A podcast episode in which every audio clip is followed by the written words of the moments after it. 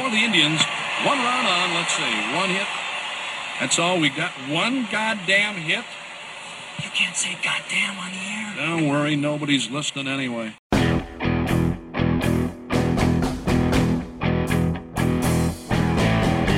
From the Gateway Lounge in Sioux Falls, it's Nobody's Listening Anyway. Here are your hosts, John Gaskins and Matt Zimmer. Okay, so we actually had people who felt a little bit unsatisfied that we did not talk about Jimmy Buffett last week. They were on pins and needles to hear us. I had one guy come up and say something to me at the Jacks game.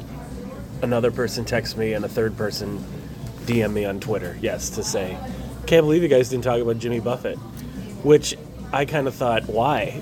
But then I thought, well, John did spend 15 minutes talking about Bob Barker. And a couple years ago, at least that much time talking about Bob Saget. Oh, yeah. So, and absolutely. I don't know, Betty White. I mean, Christine McVie. And anybody, these people die for part of our childhood. So congratulations. Culture. Now you've trained our audience to think we'll talk about any dead celebrity. That's right. They got to be old celebrities, though. No one expects us to talk about, whoever else. Well, it just depends on who dies, I guess. Because there'd be no other reason to talk about anyone unless they died.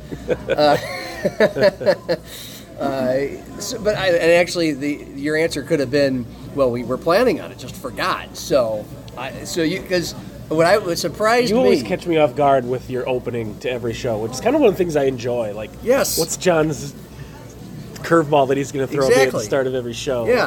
Yeah. So were you expecting Buffett last week? It would have been Buffett. We were running late. I imagine that. Yeah. I'll apologize real quickly for the quality. I don't even feel like I have to apologize for the quality of the audio because people might not even notice, but they might because it's usually very clear and very high quality, which we take great pride in. But, I spent the last half hour figuring out a stupid new recording device. I have a great idea for you, John. What? Do that before 5 minutes right before that you're going to take the show. I was doing it a good 20 minutes before. It just took maybe longer. Like 2 days before, Maybe the night before. Literally. Just an idea. I literally just went and bought it. Well, it's the same device that we used last week. Like, it was just mine. It was just a new one. But apparently, there's one step that screwed up. So, whatever. All right. So, what surprised me about Jimmy Buffett was that he died, even though you can't be too surprised when somebody's 77 and dies. But he seemed like, he was in good shape and still an entrepreneur, still performing his music. Seems to be continuing a recent trend of celebrities not making a big deal out of it. Like, Norm MacDonald did the same thing. He had cancer, and that's none of your damn business. You know? He just died one day. Yeah. Was it the actor from the superhero movie? I don't watch any of the superhero movies, so I don't know. But I remember there was the actor a couple years ago who died suddenly at a fairly young age. Like, he was ill. It's like, well, why didn't you tell anybody? Because it's none of your business. Because you didn't have to tell anybody. Right. And it sounded like Jimmy Buffett did the same thing, that he was battling skin cancer. There's a surprise, right, for Jimmy Buffett, who's lived his life on the beach, whatnot. But I was pretty sad. I was bummed. I wouldn't call myself a parrot head, although I lived with one for 8 years and had always been a Jimmy Buffett fan. I was like... It's so funny to me that his most well-known album is called Songs You Know By Heart, because that was probably the first album that I, as a kid, memorized all the songs because my parents listened to it so much. Okay. That was one of those little nostalgic, like, sort of things when I heard about that. Because I also have always liked Jimmy Buffett because he's got this reputation for being this, like, beach bum character, the Kenny Chesney sort of thing, and I fucking hate Kenny Chesney, but Jimmy Buffett's talented, like an amazing writer, and as a writer myself, I've always greatly admired his writing more so than he likes to drink margaritas and wear a lei everywhere he goes, I was bummed. It's interesting you say that writer part because I'm sure there are some music critics and snobs who think it's all simplistic escapism is what I've always read, and that what I did read. I think most people who are even remotely tuned in are pretty aware of how talented of a writer he was. Okay, yeah. I thought so. And he wrote best-selling books, too, on top of it, you know. I thought so, but what did I know? But I thought even in the Songs You Know By Heart, which that's my extent. That's the only Buffett album I've ever had. Yeah. I know a few random ones here and there. Yeah, those are the only Buffett songs I've ever known, because he is kind of one of those guys where I'm kind of like you. I'm not a parrot head, but I really like some of those songs. They're perfect for certain occasions, usually laying out on the beach, laying out on your deck and closing your eyes and pretending you're at the beach. Right. That's what I did on Saturday, eventually, that afternoon. It's like, oh, I could go to a lake, I could go to a pool, I could go to wild water. Why don't I just sit on my own damn deck, close my eyes, and I'm there? And I did. And after a couple drinks, you really don't care if you're at a pool or by a body of water. And partly is because Jimmy is transporting you there, which was my thought, and that was my Facebook post. I think it's good music to enhance your mood or to have the right vibe if you're on vacation or just have an afternoon off. I also think it's great when you're in a bad mood, when you're in a sad mood. It's hard not to feel good after putting on a little Buffett. The only thing I can't do with Jimmy Buffett, I can't listen to him in the winter. I just can't. Not because it's like inappropriate or like doesn't work. Like it just reminds me that I'm not doing that, you know, like hey, it's 20 below out and there's 3 feet of snow on the ground. I don't want to think about the margaritas I'm not drinking. I don't want to think about not being on the boat. Well, get yourself some fucking margaritas. Well, you drink the margarita, but it's more the weather. Like, I'd like to be on a boat right now. Yeah, I can see that. I go the opposite way. I sometimes if that I'm makes sense. I just can't do that. If I'm doing work at home, I'll turn. It's the dead of winter. I'll actually turn on sometimes a TV if I'm working downstairs on my big TV in the living room or the littler TV in my little office to turn on not necessarily Jimmy Buffett, but like sounds, ocean waves and sounds of the island and Caribbean music, and they've always got like a nice, know, like a beachfront there. It's like you're. I know, but then you have on top of the lyrics about, you know, boat drinks or a cheeseburger in paradise, and I just am, you know, why am I not there right now? Why do I live in South Dakota? So you did it. You listened to it on your way. We went to the lake the weekend he died, and it was on repeat the entire weekend. It was because, like I said, our whole family has literally knows those songs by heart. Yeah. So it was I don't want to say emotional, but it was like, oh man, Jimmy Buffett. Yeah, like, dude. Well, as I said. Steph tagged me in her Facebook post because it was my ex-girlfriend Steph, obsessed with Jimmy Buffett. We went to a show together, and when he died, she posted him on Facebook and tagged me in about how we got to see him, or she's seen him 30 times. She took me to see him. 38, I think. Yeah, she took me to see him when he opened for the Eagles at Target Field a few years ago, and I was obviously much more excited about seeing Jimmy Buffett than I was the Eagles, but. I replied to Steph on that Facebook post. I just said, Jimmy Buffett kind of to me is like Keith Richards, one of those celebrities like, you can't die. Yeah. Like Jimmy Buffett shouldn't have to die. He should get to live forever. You know, I read something about him the day he died where he said, someone asked him like how he developed this persona, this lifestyle that he had. And he was like, I think he said it was Jerry Jeff Walker took him to Key West in Florida. And he was down there and he was like, just realized like this has to be my life.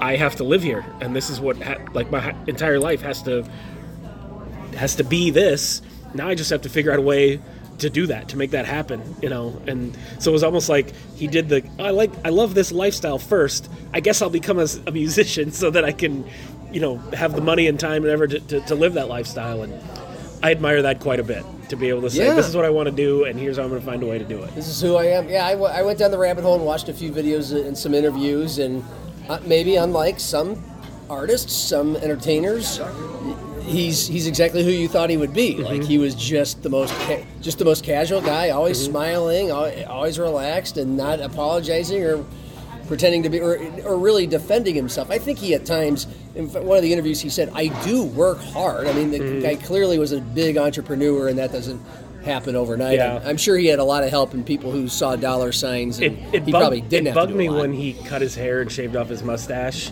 I like to think of Jimmy Buffett as the beach bum with the shaggy blonde hair and the push broom mustache.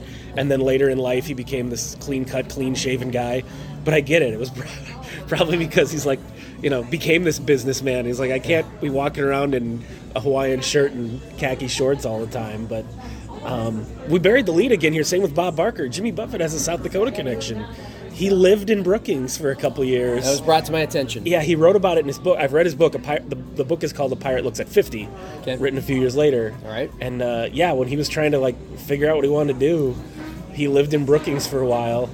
And but with all due respect to Brookings, I think it's a nice town. What the hell was he doing there? He was just kind of trying to figure out what he wanted to do.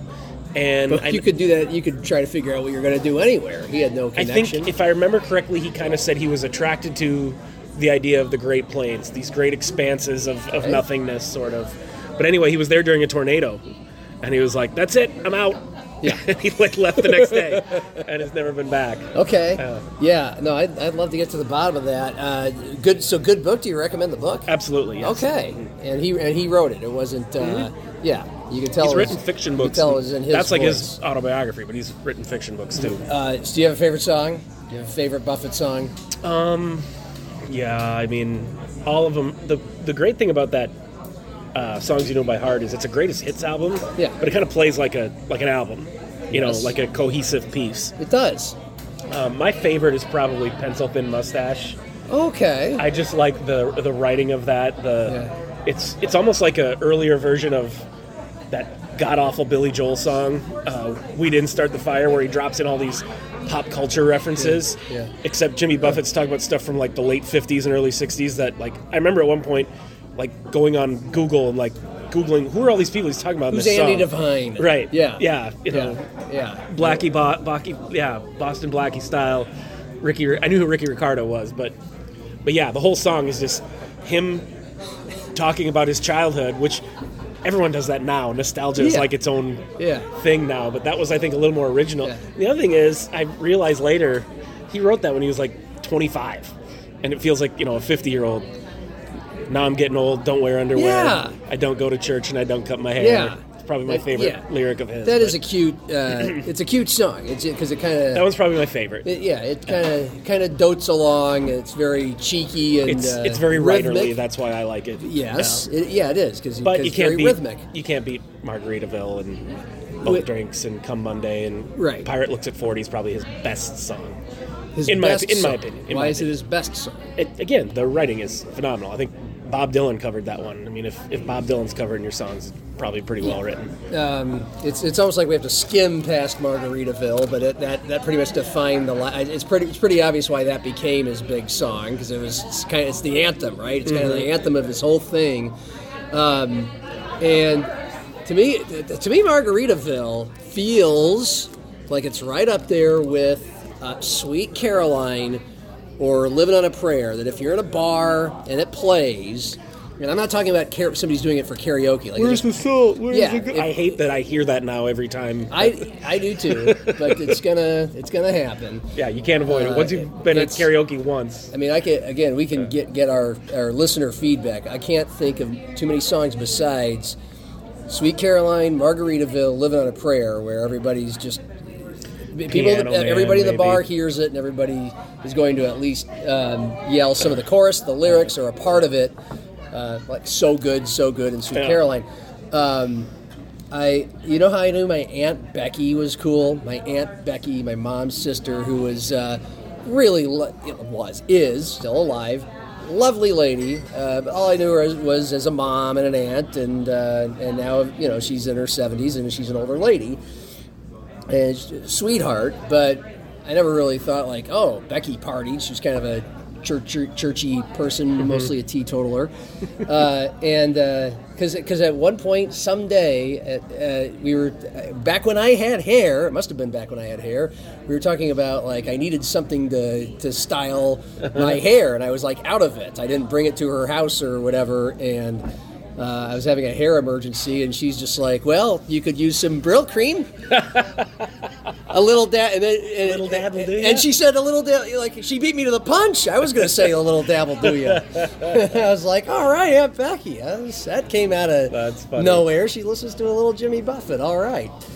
Okay, so speaking of Brookings, just let's cut right to it. You've written a couple columns from the big game, the Jacks win over Montana State.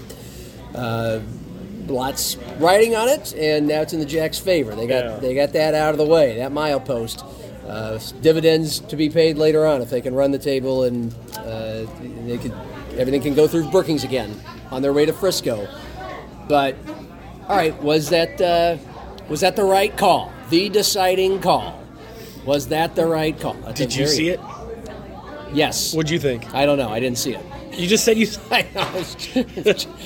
I haven't seen it yet. I haven't watched it. I've read about it. All right. I haven't seen it. Well, now you make me want to watch your phone and see it. As I wrote, I'll see if I can find. Yeah, show it to me. I can find the screenshots that I put. By the way, and just to preference this, I was working a football game that night as well. I was doing the Howard Wood Field doubleheader high school football. In real time. I'm just letting other people know this. I know you don't care. In real time, it looked like this guy scrolled. Yeah. Okay. Like, yeah, I think that might be a touchdown. And plus, at first, you're just thinking, regardless of the call, how do you let that happen again? You know, it wasn't quite a Hail Mary, but geez. And you're like, wow, they lost in front of this sellout crowd, and it happened again. And then they showed the replay, and the first look, to me, he looked well out of bounds. Is there a video here? Or no, I just told you. It's a screenshot only. Okay. There's multiple screenshots out there. Some of them that look like, oh, geez. Of course, the ones being posted mostly by Montana State fans saying, look, his feet are in bounds. By the time he had possession of the ball, he'd taken a couple steps. It looked to me like both of his feet were out of bounds, outside the end zone. And then, as you see in the second photo, it sure looks like he's well past the line of scrimmage as well. Now, someone brought to my attention a rule written that says his entire body has to be fully past the line of scrimmage for it to be a penalty, which seems odd to me, but if that's the rule, then I guess you could make a case that he wasn't behind the line of scrimmage. I don't know. It was just hard to look at it and go, that's a touchdown between the quarterback being that far across the line and the receiver not getting what, again, appeared, didn't get his feet down. But on the flip side of it, the compelling argument on the other side is there's not enough to overturn. You know, we often hear about like, yeah, it's debatable, but if it's debatable, aren't you supposed to just sort of stick with the original call? And so you had some people from Montana kind of going, there's not enough to overturn here. And I'm sitting there in the press box going, the Jacks are the number one team in the nation. They're the defending national champions. They're at home. There's 19,000 kicking, screaming fans in here right now. Are the refs really going to come out there and go, yeah, it's a touchdown? I don't think they are. I think they're going to overturn it because it seems to me, in my somewhat objective, somewhat biased opinion, 70-ish% no catch, maybe more, in my opinion. See, I don't think it's going to stand. And that's what they decided. You know, people celebrate whatever, the Jacks win. People from Montana State are pissed. Jacks fans are like, it was obvious. Well, there's really no such thing as obvious anymore. Right. And then, interestingly enough, as I'm leaving the field, I got to kind of cut through the field to get to where the post-game press conference is, right outside the Jacks locker room, and Hendo's standing out there, Eric Henderson, the men's basketball coach. And he sees me walk over, he goes, what'd you think? I was like, I don't know. And we're kind of going back and forth, and I said, I'll put it this way, and this is what I wrote. I go, if it was in Montana, I bet it would have stood. But because it was here, it got overturned. And Hendo kind of nodded. He's like, yeah, I bet you're right. Because we all know that's not saying that refs are, you know, biased or whatever. It's just a little bit human nature. It's a little bit the nature of home field advantage, what have you. I'm not trying to cast aspersions on those officials or any officials by saying that. That's just kind of my take. That if it was in Bozeman, they would have ruled it a touchdown, and since it was in Brookings, they ruled it incomplete. That was going to be my next question, and you just answered it. It would, and I've thought about that a million times because we've all been to sporting events where this kind of thing happens, and I try to put myself in the ref's shoes, and how can you not be a human being and think to yourself, again, especially if it's a call in already in favor of the home team, because I to be a fly on the wall in some of their discussions about are they going to overturn or not what they see, I wonder if they can just look each other in the eye and they can have that nonverbal communication, like we're not doing this. Yeah. Like, you know, almost like a head nod, like, yeah, we all know what to do here, right? I mean, he was in bounds, right? Or not in bounds, whatever. Right. I'm with you. I can't. Look, now we can bring this back to, because I know you wrote about this. I think it was today as well. I read it today about how, you know, it could have never come down to that for Montana State had they not had all these, you know, their 9 false starts and all their other mistakes.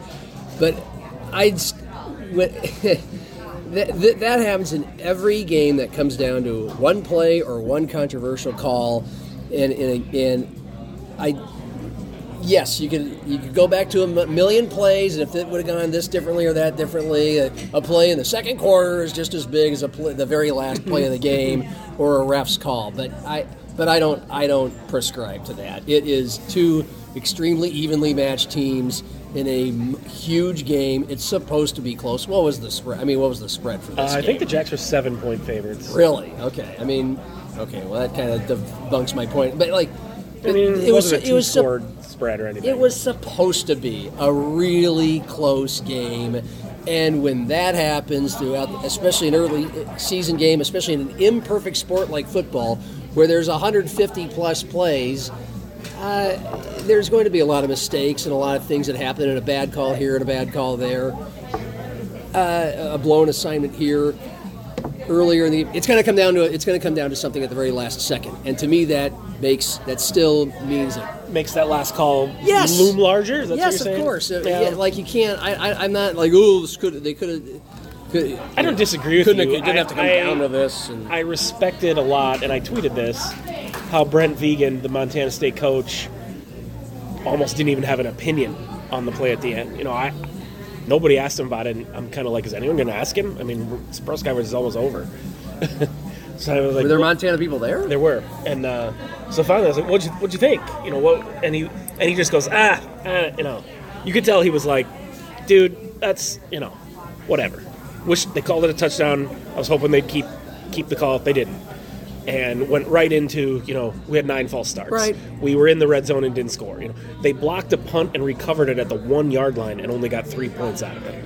You know, that can't happen on the road. It's the number 1 team in the nation. Yeah. You know, you got it. You know, I play that game too as a Husker fan. Trust me, there've been a lot of these where the Huskers lose a close game. Not this past Saturday, where I go, well, I mean, if only they didn't shit all over themselves at this other point in the game. And coaches, most coaches think like Vegan does, because when you lose, when the result is a loss, but they're not always genuine when they say that. And that's how you can tell when a coach is kind of like, well, I'm just saying this because it's sort of what I'm supposed to say. We had lots of other opportunities to win the game, blah, blah, blah. Yeah. You can see on his face, like, but I still want to murder someone over that call at the end, you know? Yeah. Vegan was not. Like, it was so, just how dismissive he was of the question. Just like, what? Yeah.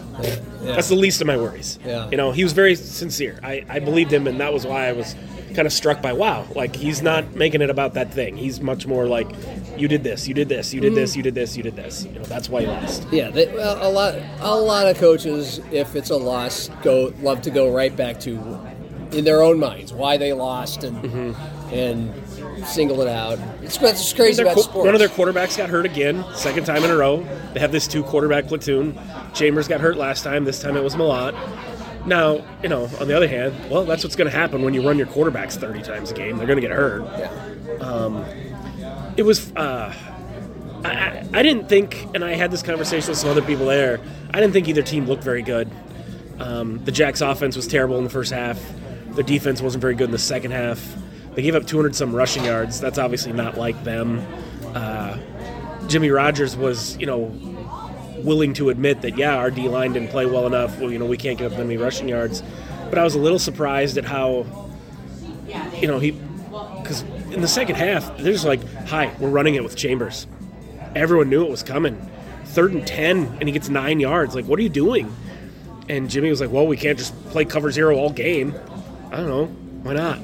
stop the run, dude. Like, they're just running over you.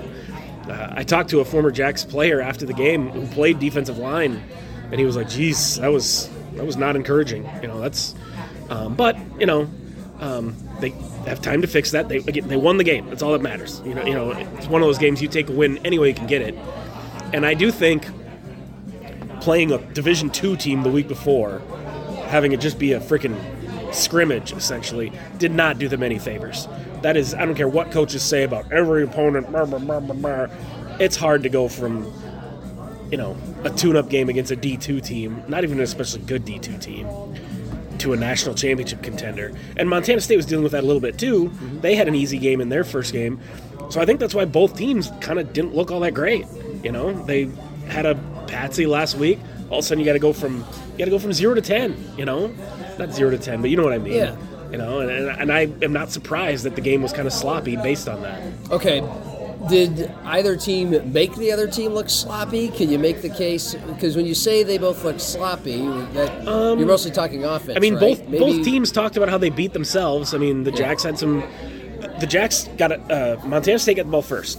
The Jacks get a 3 and out on defense. They get the ball. They're moving. They get a couple first downs right off the bat. It's looking good. Gronowski fumbles, unforced fumble, just like hit his own leg with the ball or something, popped out.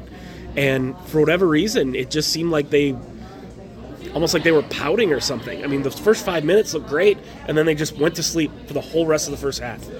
And they were really lucky to only be down 10-0 at halftime. And Mark Gronowski said after the game, like, we were beating ourselves. You know, like you said, people like to say that. Obviously, Montana State, with all those penalties, they did a lot to beat themselves. Jacks had some other penalties. From a like X's and O's or personnel standpoint, I think the only real – I'm not worried about Mark Gronowski. I'm not worried about the offense. They came out in the second half, looked pretty good. Amar Johnson and Isaiah Davis got going.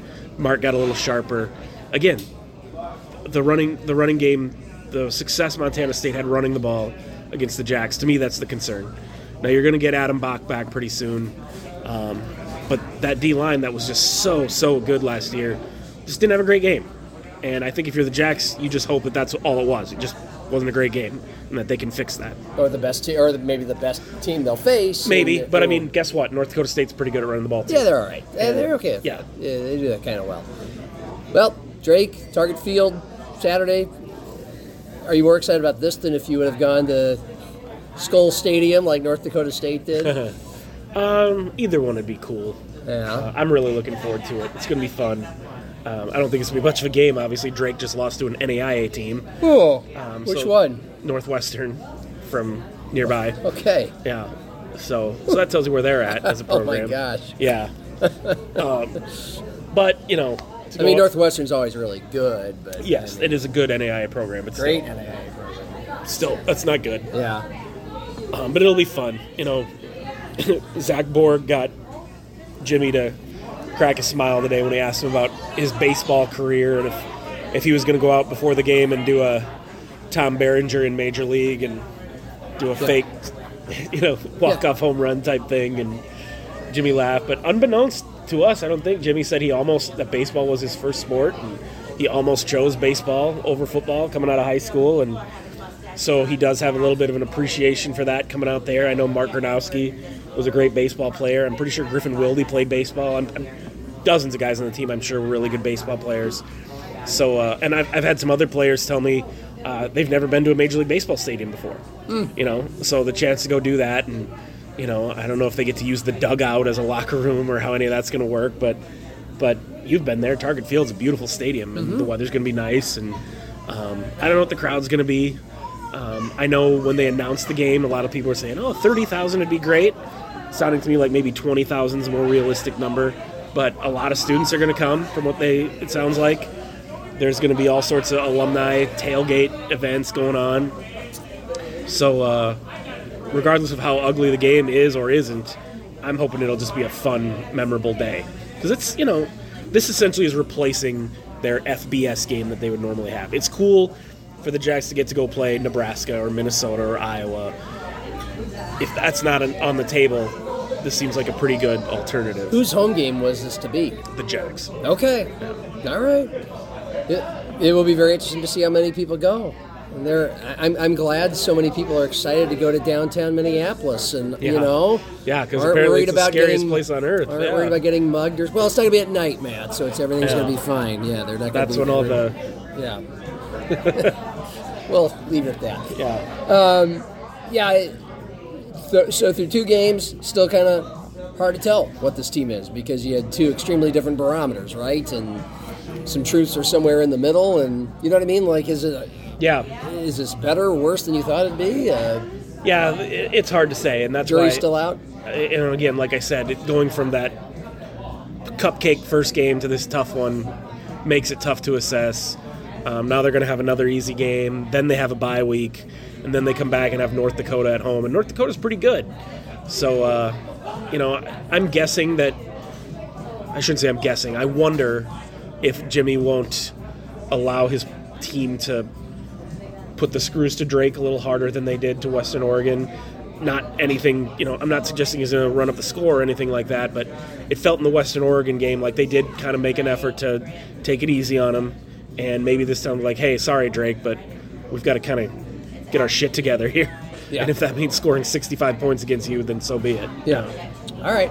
So that was a night game. Did you give yourself a chance to watch Coach Prime's team at 11 a.m. against your beloved Huskers? I did.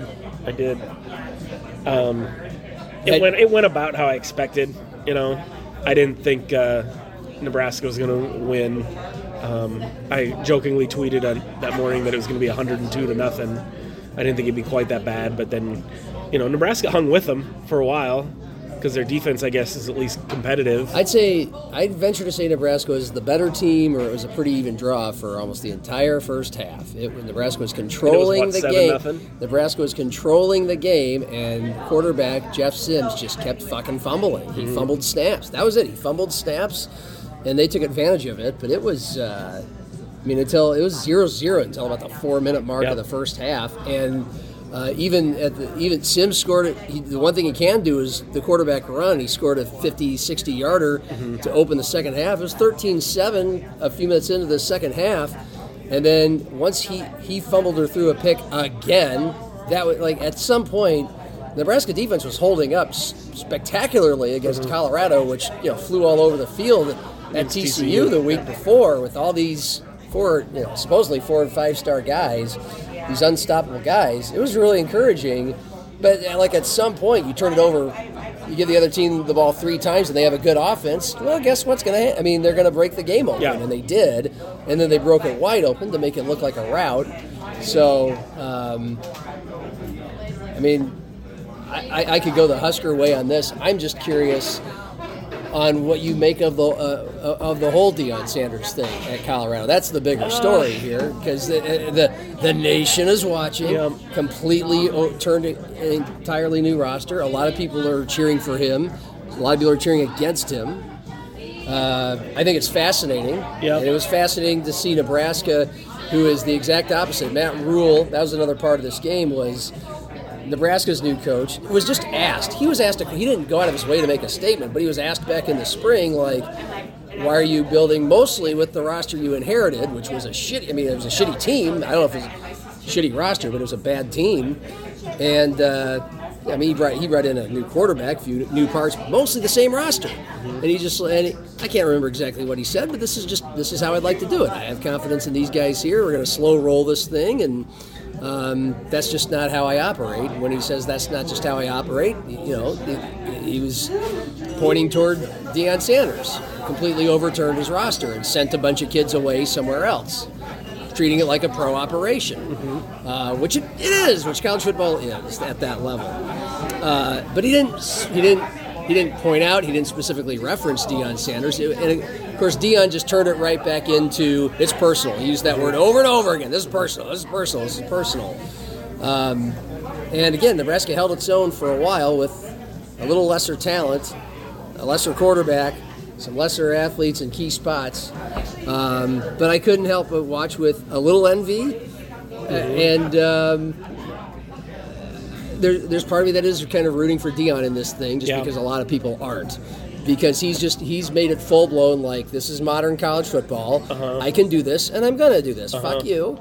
And I don't take any, that doesn't mean I don't take pride in whatever Rule's trying to do, or will be thrilled to see Nebraska do it the Rule way if it works. Yeah.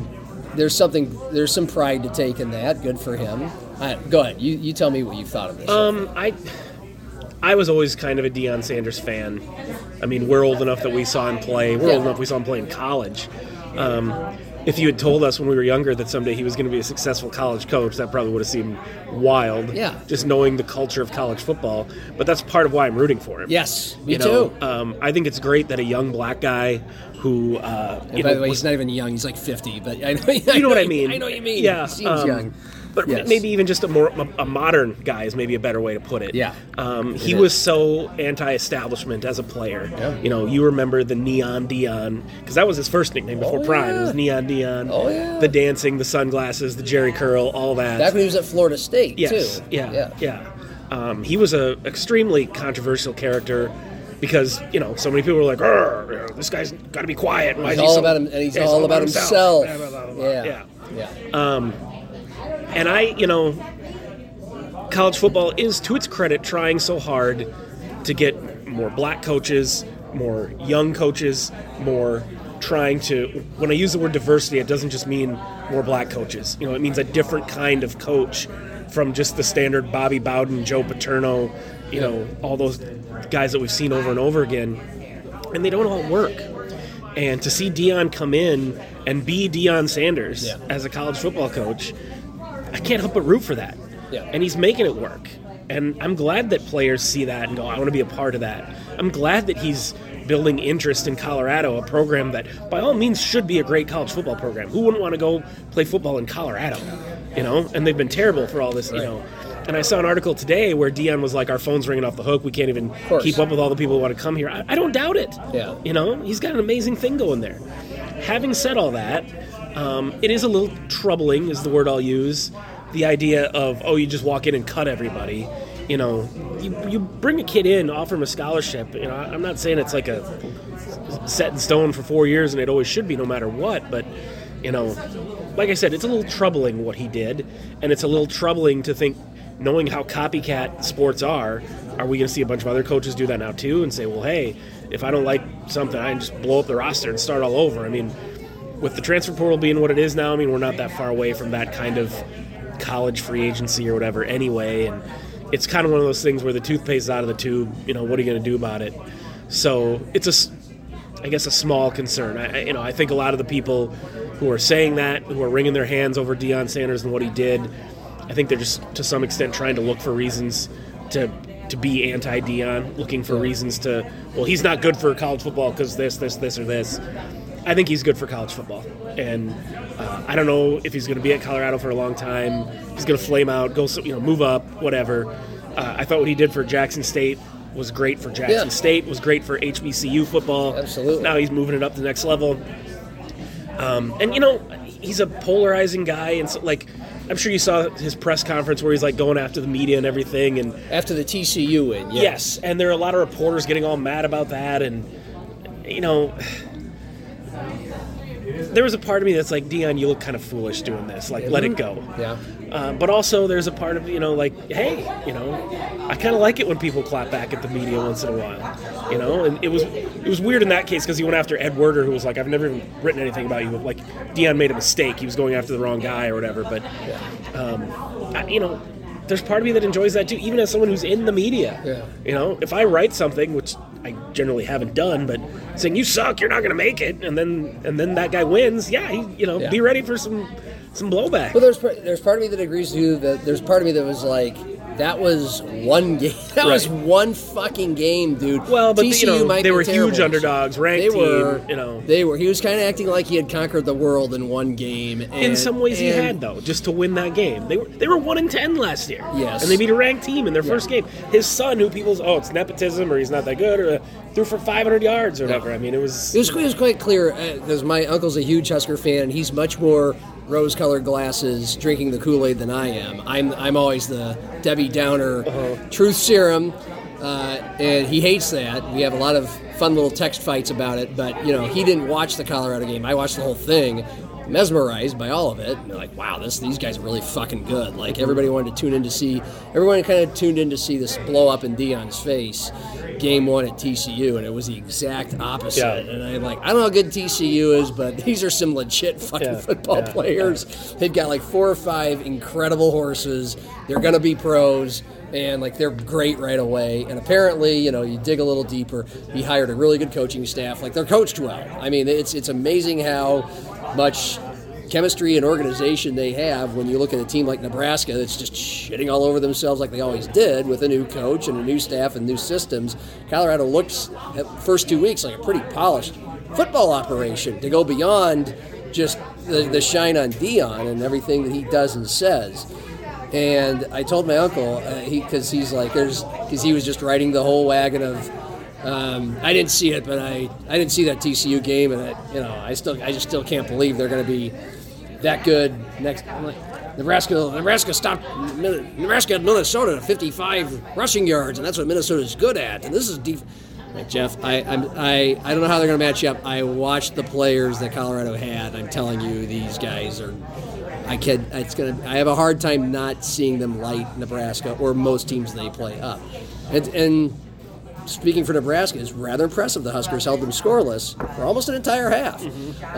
But eventually they came out to play once Nebraska kept giving them the ball over again. So I don't want to turn this into a Husker discussion. I'm sure a lot of people, including yourself, kind of love to and still enjoy watching Nebraska continue to burn in flames.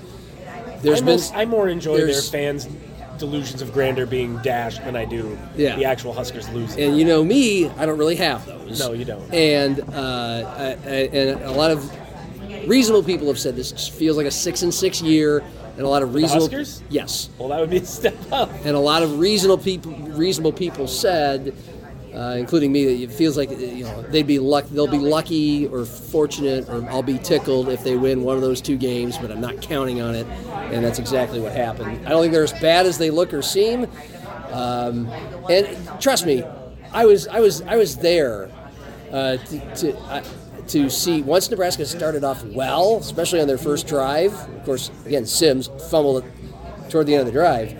They were marching on Colorado and shutting that crowd up, and it felt great. Like, it would have been so awesome to watch Nebraska go in there and win after what Colorado had done and what they had been for a whole week, and to see Fox and all their crew, Urban Meyer, everybody, Gus Johnson. My God, does Gus love Deion.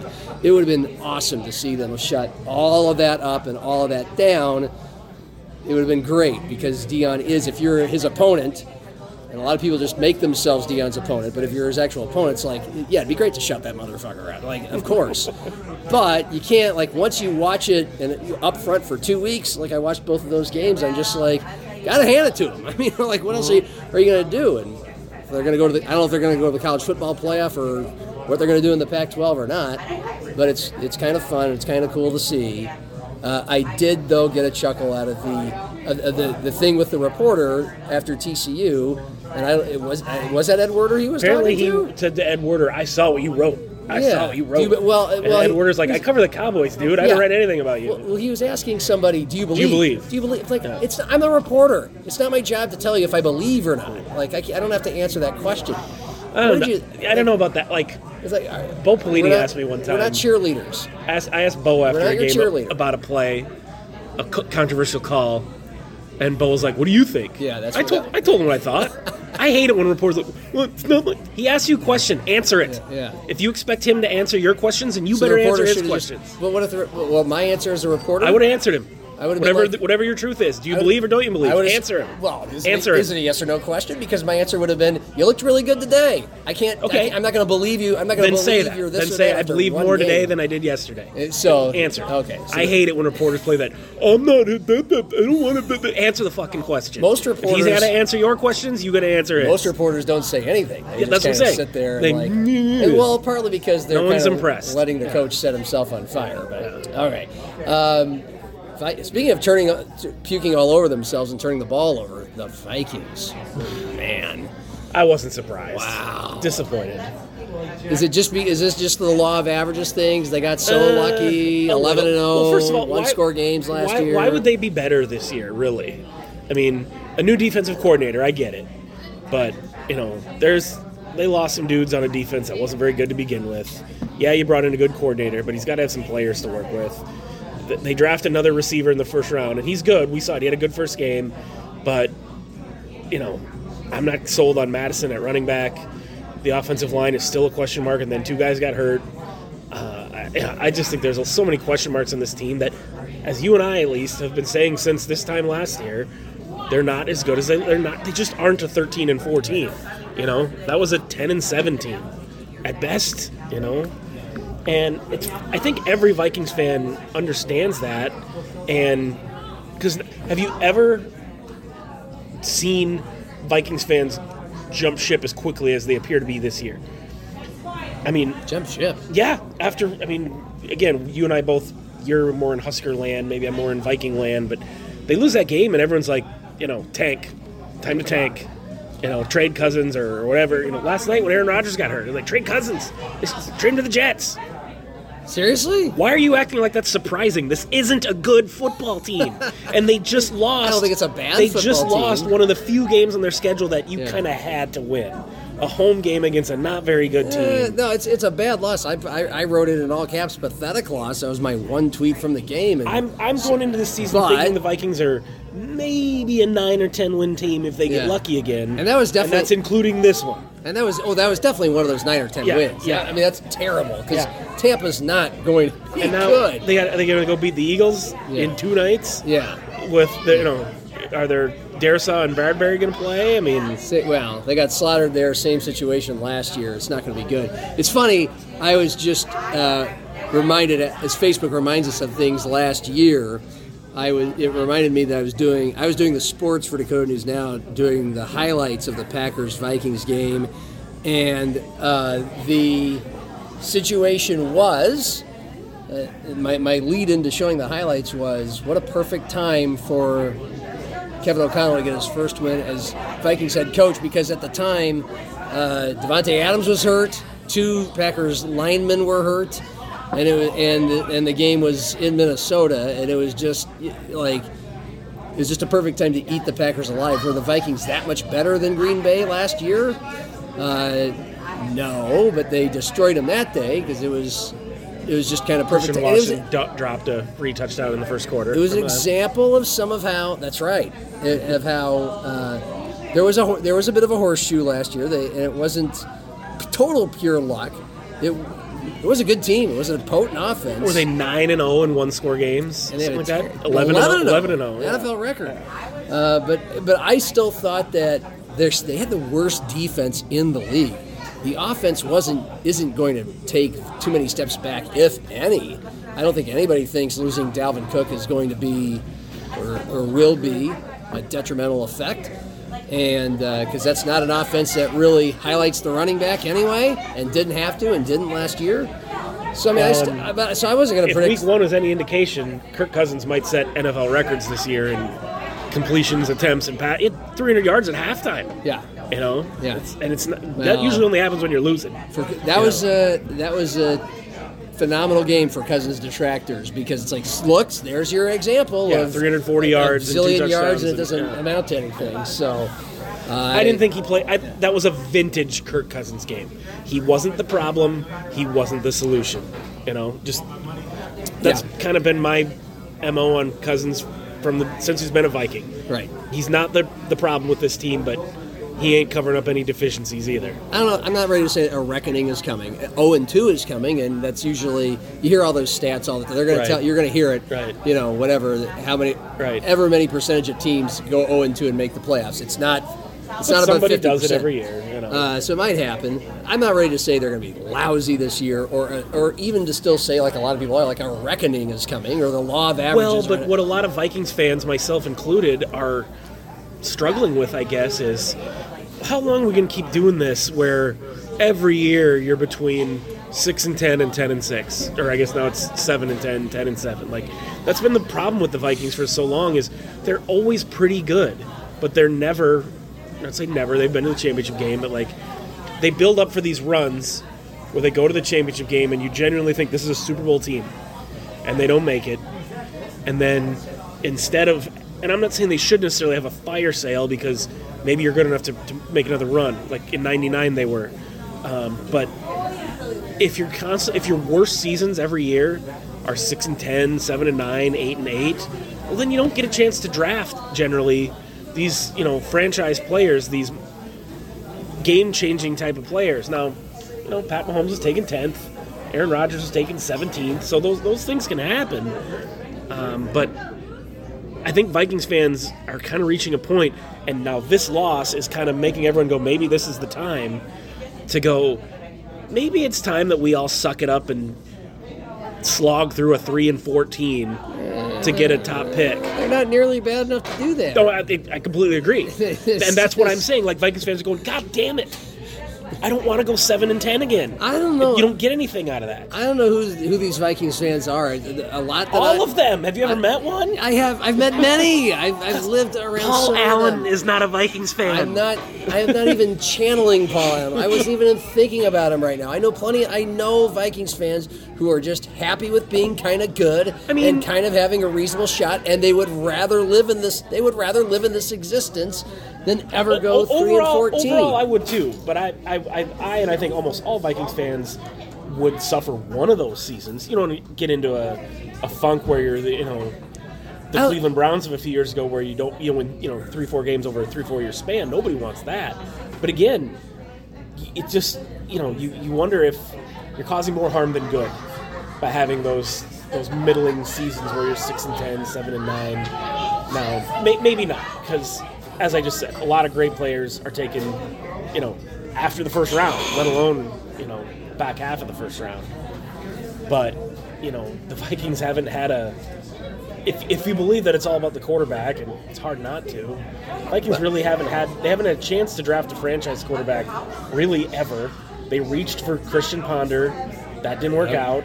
And even that was, they take him 12th, I think, something like that? Yeah, it was about... Yeah, Dante Culpepper is the last one that they, And he worked out, and if he hadn't got hurt, who knows what would have happened. But it's just,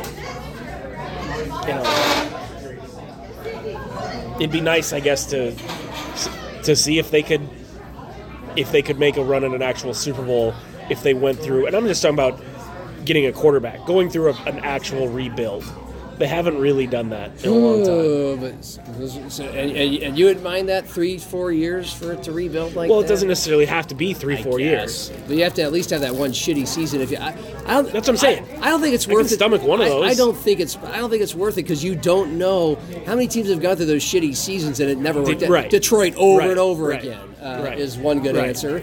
So you don't know if that's ever going to actually work out. Or we've seen it in baseball teams that... lose 100 games 5 years in a row, and they keep drafting terrible players, so the worm never turns, so to speak. You and I have had this discussion a million times, and of course, I'm a Chiefs fan, and the Chiefs were the Vikings AFC equivalent. Absolutely. Until they had a generational quarterback, and that guy was taken, as you just mentioned, 10th. Everything seemed to happen to strike gold. It wasn't just Patrick Mahomes, it was happening to have Andy Reid as his coach as well. And it's just weird being on the other side. It just seems so easy. Like, that's all you got to do. Yeah. But the cloud's still hanging over you. And then one last thing, because while we've been talking, the replay of last night's Jets-Bills game has been playing. Oh, I've been watching the Lakers-Rockets from 2009. Okay, well, you're on that. That's the TV on NBA TV here at Gateway. I'm on NFL Network for last night's Jets game. All right. But, Rodgers out, season. That's got to be, especially now that he's not with the Packers, you're a Vikings fan. If he was on the Packers, I would have enjoyed it. Yeah. The Jets, I was like, oh, man, come on. Yeah. And plus, I watched all of Hard Knocks, and I find Aaron Rodgers kind of hard to dislike. I don't agree with all of his weirdness, but he seems like a pretty genuine person. Mm-hmm. And really impressed with how he... interacts with teammates, his coaches, how he mentored Zach Wilson all through the preseason. And, the Jets are been terrible and cursed forever. Yeah, there's a part of me that's like, it'd be kind of nice to see the Jets have a decent season. Their fans get rewarded. And just also, it's, that was going to be one of the big stories in the NFL this year. How many primetime games are the Jets scheduled for?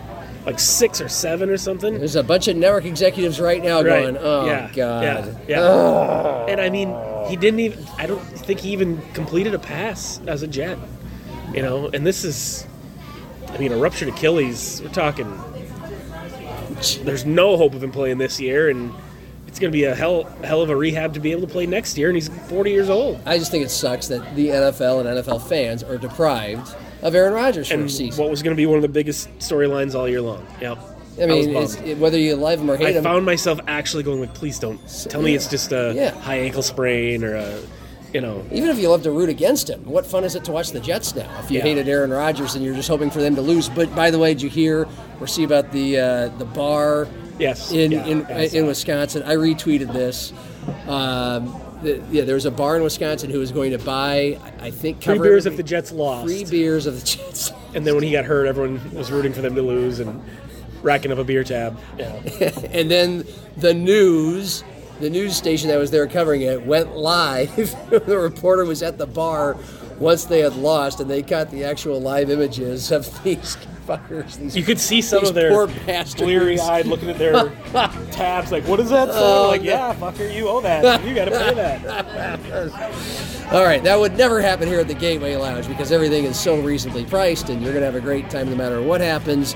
And this is the best place to watch football, whether it's a Saturday or Sunday or any day of the week.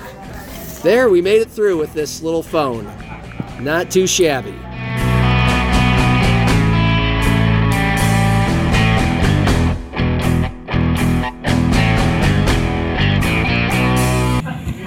Why are you laughing? That was a terrible outro. Fuck you. You guys need another round of drinks? Yes.